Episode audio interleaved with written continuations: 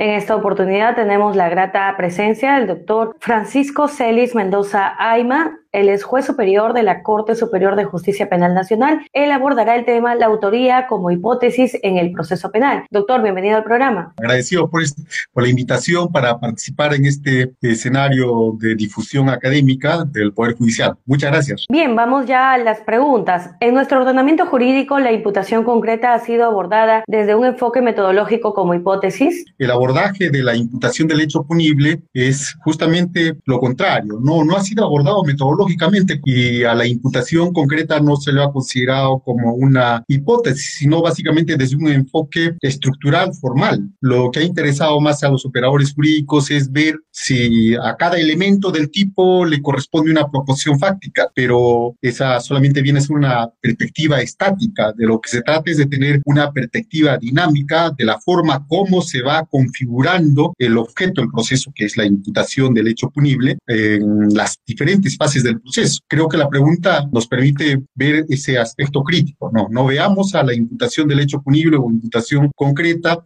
desde esa perspectiva estructural, formal, como mera verificación de que los elementos del tipo se vean configurados en proporciones fácticas, sino como hipótesis. Y cuando hablamos de hipótesis, ya esto nos permite ver que se trata de un motor de búsqueda a través de actos de información para demostrar o no demostrar eso que plantea la Fiscalía al inicio cuando trata de identificar, trata de determinar quién habría sido el autor de esta obra que es el hecho punible.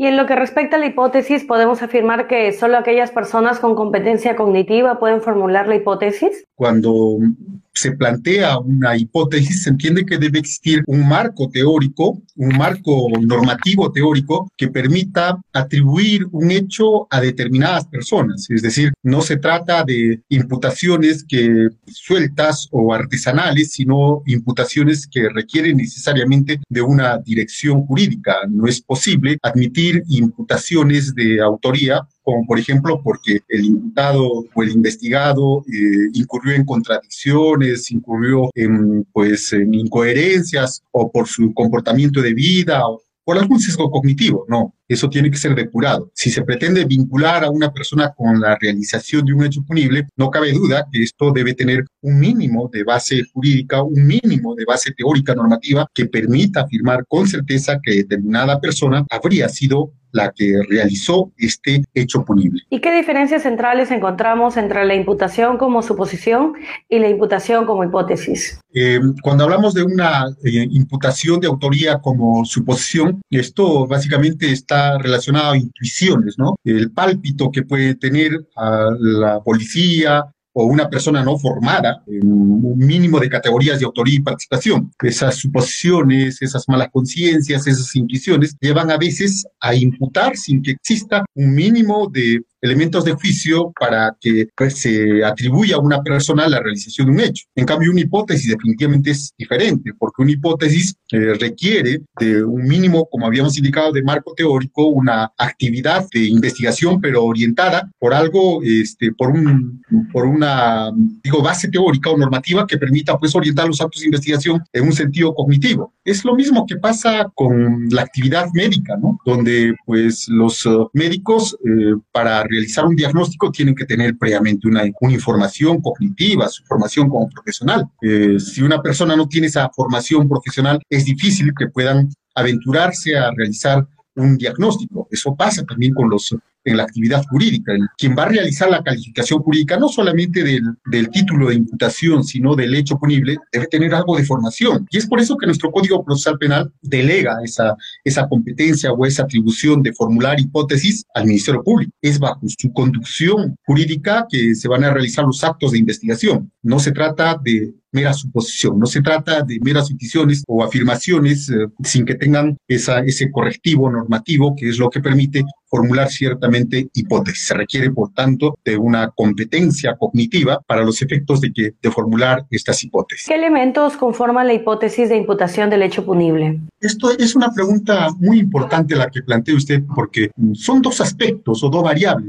Por un lado, el hecho punible como tal, el cadáver de una persona que ha sido de pronto muerta a cuchilladas, ese es el hecho punible, definitivamente aparece, esos son los primeros elementos que aparecen difundidos por los medios de comunicación, lo que se encuentra en la escena del crimen. Esa es la primera aproximación que tiene el Ministerio Público con el hecho, pero ahora se trata de entrar al indagar cuál es la otra variable, cuál es el otro aspecto, que es lo definitorio para formular una imputación. Esto es la atribución la vinculación. Podemos tener elementos de juicio respecto al hecho punible, pero nos falta elementos de juicio que estén vinculados a la atribución, a la vinculación. Ese hecho punible es obra de alguien, es alguien que es autor de este hecho. Y ese es el punto de, punto de referencia material que permite orientar toda la, toda la investigación. Y en esto debemos ser claros. Lo que pasa que muchas veces se abunda en la información respecto al hecho punible. Sin embargo, la incógnita, que es la que va a formular la hipótesis de quién realizó este hecho punible, es escasa información. Si de pronto al inicio se fuera claro en esto, el Ministerio Público podría formular una hipótesis bien demarcada para realizar actos de investigación y poder determinar e identificar finalmente quién es el autor. Por eso es que hablamos de una hipótesis como tal. ¿Y cuál sería la relación, doctor, que existe entre la hipótesis y la suposición? Claro, lo que pasa es que la, hipótesis en realidad es una suposición, pero es una suposición calificada. Es decir, eh, si queremos encontrar un punto en común entre lo que es una suposición y lo que es una hipótesis, es que ambas son suposiciones, solamente que la hipótesis es una suposición calificada desde una perspectiva teórica, normativa y calificada desde la epistemología. En cambio, cuando hablamos de la suposición, son conjeturas y definitivamente al inicio de la investigación, eh, los pesquisas en el escenario del crimen, eh, primero tienen solamente algunas líneas de investigación exploratorias. Hay suposiciones y supone el, los eh, cónyuges, supone el vecino, supone los medios de comunicación, pero pues si ya se encuentra una línea de investigación, se tiene que formular hipótesis y esa línea de investigación ya acota, limita, orienta la actividad de investigación para encontrar, para identificar al probable autor. En cambio, la suposición es eso, conjetura nada más, pero desbordada, muchas veces hasta por sesgos cognitivos, que más bien en lugar de orientar una actividad de investigación para definir quién fue el autor, lo que hace es más bien dispersarlo. Entonces, por eso es que encontremos un punto en común en, en hipótesis y suposición. Ambas son suposiciones, solamente que la hipótesis es una suposición calificada porque requiere de un marco teórico y un límite normativo. En cambio, la suposición no. Lo encontramos en los medios de comunicación, lo encontramos en los comentarios de los vecinos, de los allegados, pero que se diferencia completamente de una hipótesis que exige, lógicamente, una pauta objetiva y metodológica. Y podemos afirmar, doctor, con la siguiente pregunta, si hay que tener formación jurídica para poder realizar una hipótesis de imputación concreta. Yo no tengo duda de, eso, de ello, eso es importante. Eh, los señores fiscales, que son los que conducen jurídicamente la investigación, deben tener una formación jurídica, porque si es que no tendrían una formación jurídica, de pronto podrían realizar calificaciones uh, de aproximación o como etiqueta, pero que no permitirían construir una hipótesis como motor de búsqueda para vincular a una o más personas eh, como autores de la realización del hecho. la formación jurídica es eh, muy importante. Y en esto se diferencia pues la actividad que desarrolla la policía respecto de la actividad que desarrolla el Ministerio Público. Con esto no queremos significar en absoluto que la policía no tenga atribuciones, no tenga competencias o destrezas en otros campos de la investigación. Claro, tiene, ¿cierto? Pero que es muy diferente a la calificación jurídica. Lo son los señores abogados que hacen de fiscales, jueces o abogados defensores, quienes tienen esa formación jurídica, esa formación específica en materia penal y autoría y el problema de la imputación concreta. Es por ello que ellos son los que pueden construir esa hipótesis con esa calificación. Y esa hipótesis así acotada, limitada, es la que permite realizar actos de investigación eh, orientados estratégicamente y no actos de investigación burocráticos y más. Por eso que el señor fiscal, cuando dirige, cuando conduce la investigación, no cabe duda que debe preocuparse por tener una hipótesis de imputación concreta, una hipótesis centralmente de la autoría de la realización de ese hecho. Y obviamente para ello se ve pues eh, respaldado por toda su formación teórica. Un tema muy importante al respecto es que no nos olvidemos que actualmente encontramos fiscalías especializadas en diferentes ámbitos de delito, ¿no? De, diferentes tipologías del delito. Eh, fiscalías que se, pues eh, medioambientales, fiscalías que están, que tienen competencia en delitos de organización criminal, de lavado de activos. Entonces, cada una de estas competencias o atribuciones hacen de que estos operadores deben tener una formación adecuada para formular adecuadas hipótesis, ¿no? Porque si no, puede, lo que va a, va no generar un acotamiento, una limitación, puede dar lugar, si es que no hay una organización en cuanto a esta, la dispersión, la imputación como suposición, que de pronto se califique como organización criminal, lo que viene a ser una coautoría, se califique como de pronto como un delito de, de cohecho, lo que viene a ser un delito de tráfico de influencias. Es decir, esa, si es que no se tiene esa formación jurídica para formular una hipótesis como tal, la dispersión, la inquisitio generalis, es, va a tener pues eh, un campo de cultivo en este caso y obviamente eso va contra el objeto concreto de un proceso. Doctor, si podemos concluir entonces, si a raíz de su respuesta a la pregunta anterior, eh, la falta de formación teórica normativa con base en la teoría del delito como un sistema de conocimiento organizado da lugar a que solo se formulen suposiciones o conjeturas y nunca una hipótesis de un hecho punible? Cuando hemos hecho referencia a que la diferencia de una hipótesis con una suposición es que la hipótesis es una suposición calificada porque requiere de una formación teórica y esa formación teórica es pues en teoría del delito.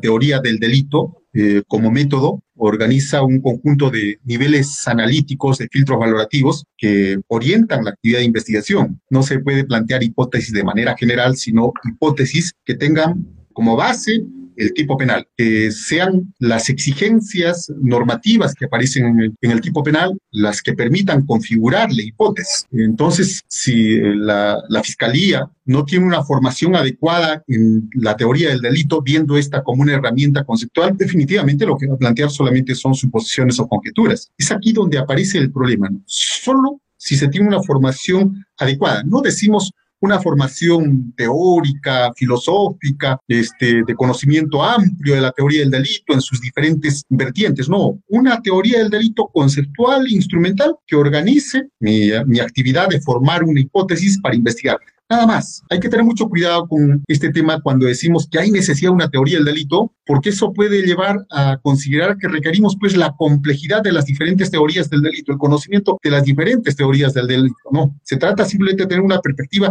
instrumental de la teoría del delito, considerar a la teoría del delito como un concepto instrumental que nos va a servir para evaluar si un determinado comportamiento es típico, antijurídico y culpable. Entonces, si nos quedamos a nivel del tipo, es claro que de lo que se trata es de atribuir un hecho punible a una persona y para ello requiere obviamente de ese conocimiento organizado. ¿Quién? Si esta persona requiere una cualidad especial, si es cualquier persona, cómo así está vinculado a la realización del hecho punible y eso es obvio que va a dar lugar a que el Ministerio Público cuando formalice investigación preparatoria formule una hipótesis que le permita, ¿cierto?, organizar el acopio de información mediante los actos de investigación. Si es que no hay esa formación, siquiera a nivel del tipo, entonces lo que se va a plantear solamente son suposiciones o conjeturas y no va a ser posible configurar una hipótesis de imputación, sino meras Y es que esto no, no podemos atribuirle simplemente al Ministerio Público como un defecto, en, no digo en la generalidad de los casos, pero por lo menos eh, bastante predominante, sino que corresponde ya incluso al viejo modelo cuando nosotros como jueces especializados, antes como jueces instructores, pues eh, eh, lo que hacíamos era pues simplemente una suerte de fundamentación aparente cuando se copiaba y pegaba los contenidos que aparecían en la denuncia y nunca había, no se había visto la necesidad de la configuración de una hipótesis. Eh, con claridad y rotundidad digo algo, si es que queremos superar esta instruccionalización de la investigación preparatoria, que es uno de los aspectos críticos del, de la reforma del proceso, entonces no hay duda que se debe dar centralidad a la configuración de una hipótesis con la formalización de la investigación preparatoria. De lo contrario, lo que vamos a encontrar nuevamente es la reiterancia o la secuela de lo que anteriormente se tramitaba en el proceso sumario a través de la instrucción. Lo que se ha venido a denominar pues instruccionalización de la investigación preparatoria. Y no se quiere eso, sino ciertamente tener una nueva perspectiva, ver que el Ministerio Público sí está comprometido con construir una hipótesis para que pueda copiar información, porque si no tienes hipótesis,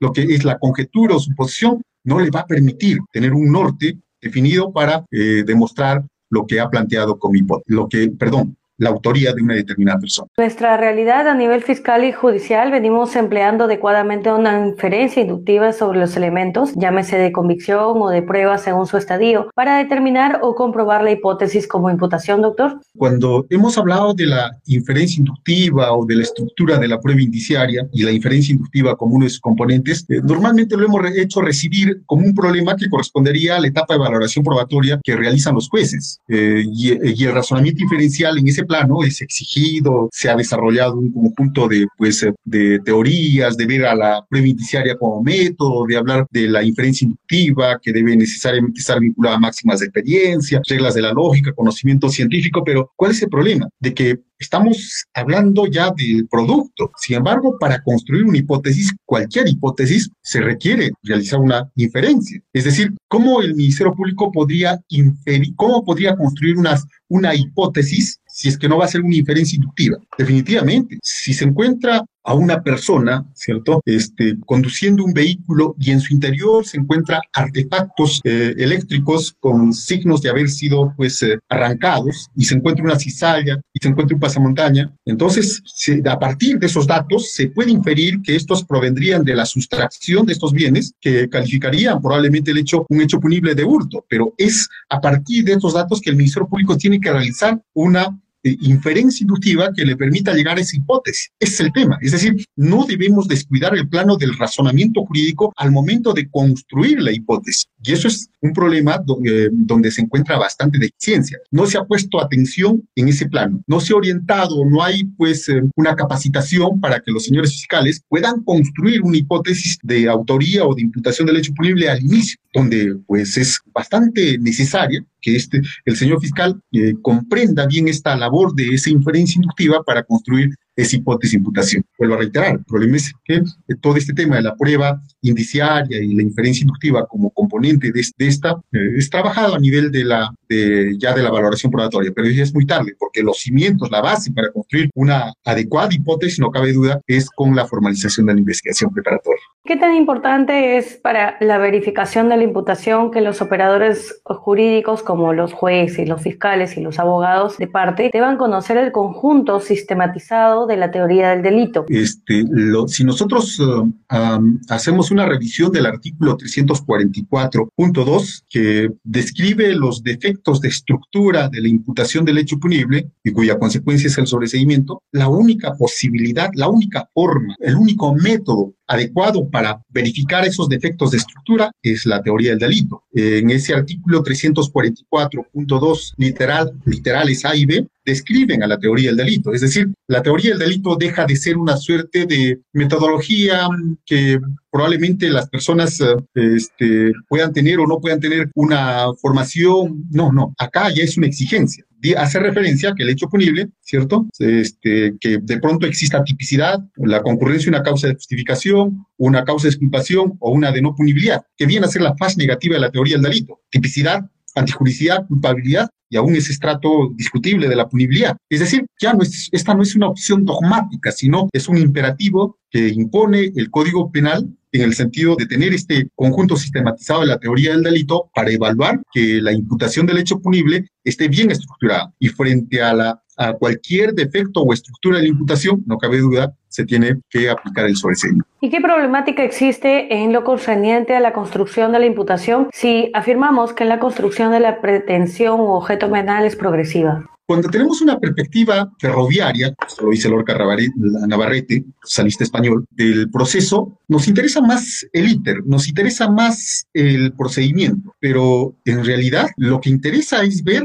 cómo el objeto del proceso se va configurando progresivamente, pero desde un enfoque metodológico y procesal. ¿Cuáles son las características de la discusión actual respecto a este tema? Es lamentable ver cómo ah, se han quedado solamente en una perspectiva de ver la cantidad de información que deben contener las proposiciones fácticas de la formalización de la investigación preparatoria respecto a la imputación del hecho punible, respecto de la información que debe aparecer en esa imputación concreta en la acusación. Es decir, hacen una suerte de comparación. En la formalización de investigación preparatoria, las proposiciones fácticas configuradoras de la imputación concreta todavía deben ser genéricas y que en la acusación las proposiciones fácticas de la imputación concreta recién ahí pueden tener detalle o concreción. Esa es una perspectiva muy artesanal muy superficial, porque no se está entendiendo que cuando estamos en la etapa de la acusación, estamos ante una hipótesis de imputación concreta, pero con base suficiente, que ahora viene a ser la causa petendi o el fundamento de la pretensión penal. Con la formalización de la investigación preparatoria, no tenemos pretensión penal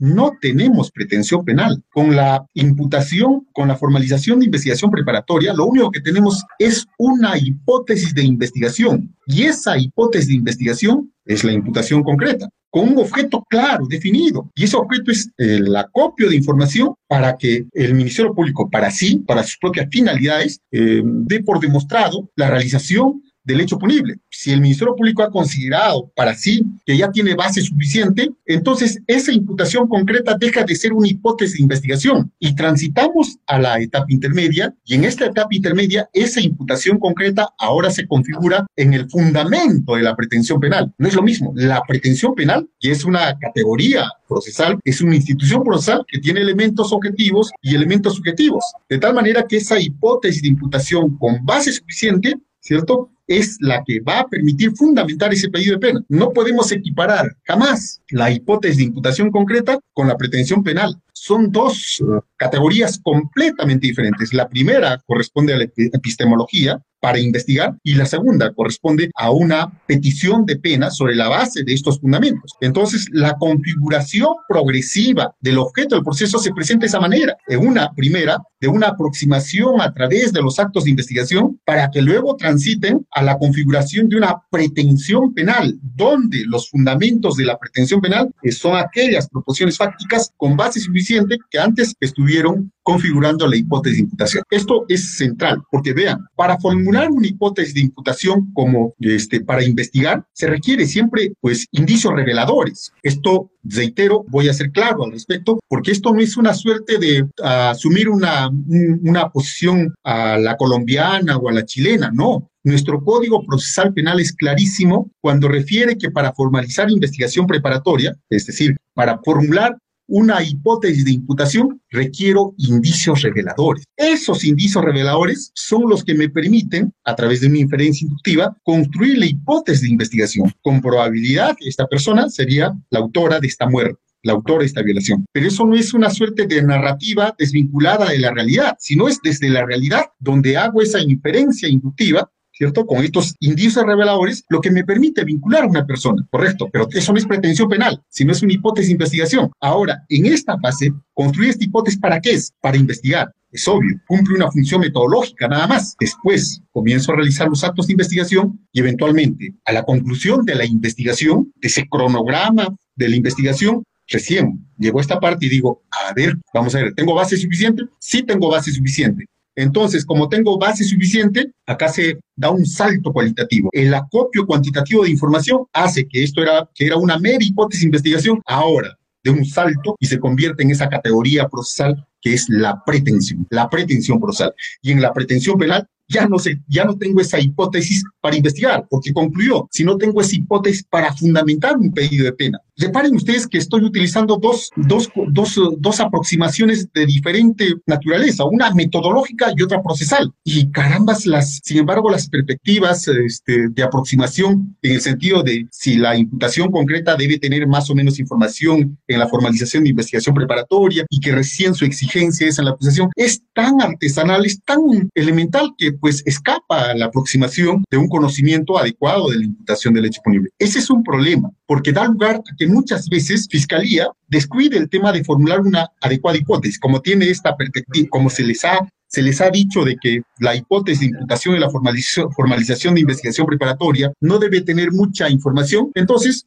eh, muchas veces, en lugar de hipótesis, lo que tenemos son suposiciones en la idea de que recién en la acusación se va a tener definidos esos cargos. Bueno, lo que está haciendo el Ministerio Público es dispararse a los pies, porque como no tiene hipótesis, entonces la investigación va a ser desorganizada, la investigación va a ser desordenada. Y si la investigación es desordenada, desorganizada, no va a copiar la información. Regresamos a lo que se había indicado, se estaría instruccionalizando la investigación preparatoria. Por eso que la comprensión de la imputación concreta como hipótesis, fundamentalmente la hipótesis de autoría, es fundamental, es importante. Y solo así a través de los actos de investigación, el acopio de información va a permitir que dé un salto cualitativo de mera hipótesis de investigación a hacer una pretensión penal, a hacer el fundamento de la pretensión penal. Creo que ese es el, problema central que se presenta actualmente cuando se, desde una perspectiva muy formal, estructural, la discusión ha devenido o ha degenerado en mayor o menor cantidad de información en esta hipótesis y en los fundamentos de la pretensión penal. Doctor Francisco Mendoza, el tiempo nos ha ganado. Sin embargo, tenemos una pregunta que a manera de conclusión nos gustaría escucharla, que es sobre eh, la autoría en el derecho penal peruano. De igual manera, también, si usted también considera que la Fiscalía debe aplicar la autoría inmediata en investigaciones por muertos y heridos en marchas o desalojos. Eh, ¿Qué opinión le merece ello? Mire usted, el, el, tema que usted está planteando es muy interesante porque eh, el enfoque que nosotros estamos dando de respecto de la autoría y participación es desde un enfoque procesal, pero para realizar ese enfoque procesal tenemos que tener una base material. En definitiva, cuando se habla de la, de la autoría y participación en los supuestos de autoría mediata, los casos de esterilización forzada eh, u otros supuestos donde de pronto tengamos este, la teoría de la autoría este, por dominio en aparatos organizados de poder, es un tema fundamental. Esa es la base teórica, doctora. Esa es la base teórica para construir, construir la hipótesis. Más allá de las discusiones de posicionamiento respecto de un, dominio a través de aparatos organizados de poder y cómo se configura, eso primero el, señor eh, fiscal tiene que hacer esa propuesta para que luego los jueces vean si van a asumir como fundamento de la autoría esta, esta postura o de pronto llevar esta, es, eh, el posicionamiento respecto a otra, otra teoría. No hay duda que si tenemos pues eh, queremos hacer configurar esta autoría sobre la base del dominio a través de aparatos organizados de poder, tenemos que definir primero cuáles son los requisitos que corresponden a la autoría mediata. Si, si de pronto dentro de los, dentro los alcances conceptuales de la autoría mediata podemos imbricar a la, al dominio a través de, aparatos organizados de poder, entonces bien, pero tiene sus bases. Es decir, esto no tiene que ser especulativo, sino tiene que tener base fáctica y el Ministerio Público debe proponerlo como tal para ver si ciertamente estos, las personas que realizan, que ejecutan los hechos, que no son, no es el autor mediato, este, tienen responsabilidad por, por sí, son hombres libres o están vinculados a la voluntad de la persona que está en la égida, en la parte superior de esta organización. Es un tema de discusión actual. Eh, doctor Francisco Celis Mendoza Aima, muchas gracias por siempre este, brindarnos un espacio dentro de sus recargadas labores que tiene como juez eh, superior y a nuestro público por su sintonía. Saben que pueden seguirnos en nuestras cuentas oficiales de redes sociales. Hasta la próxima.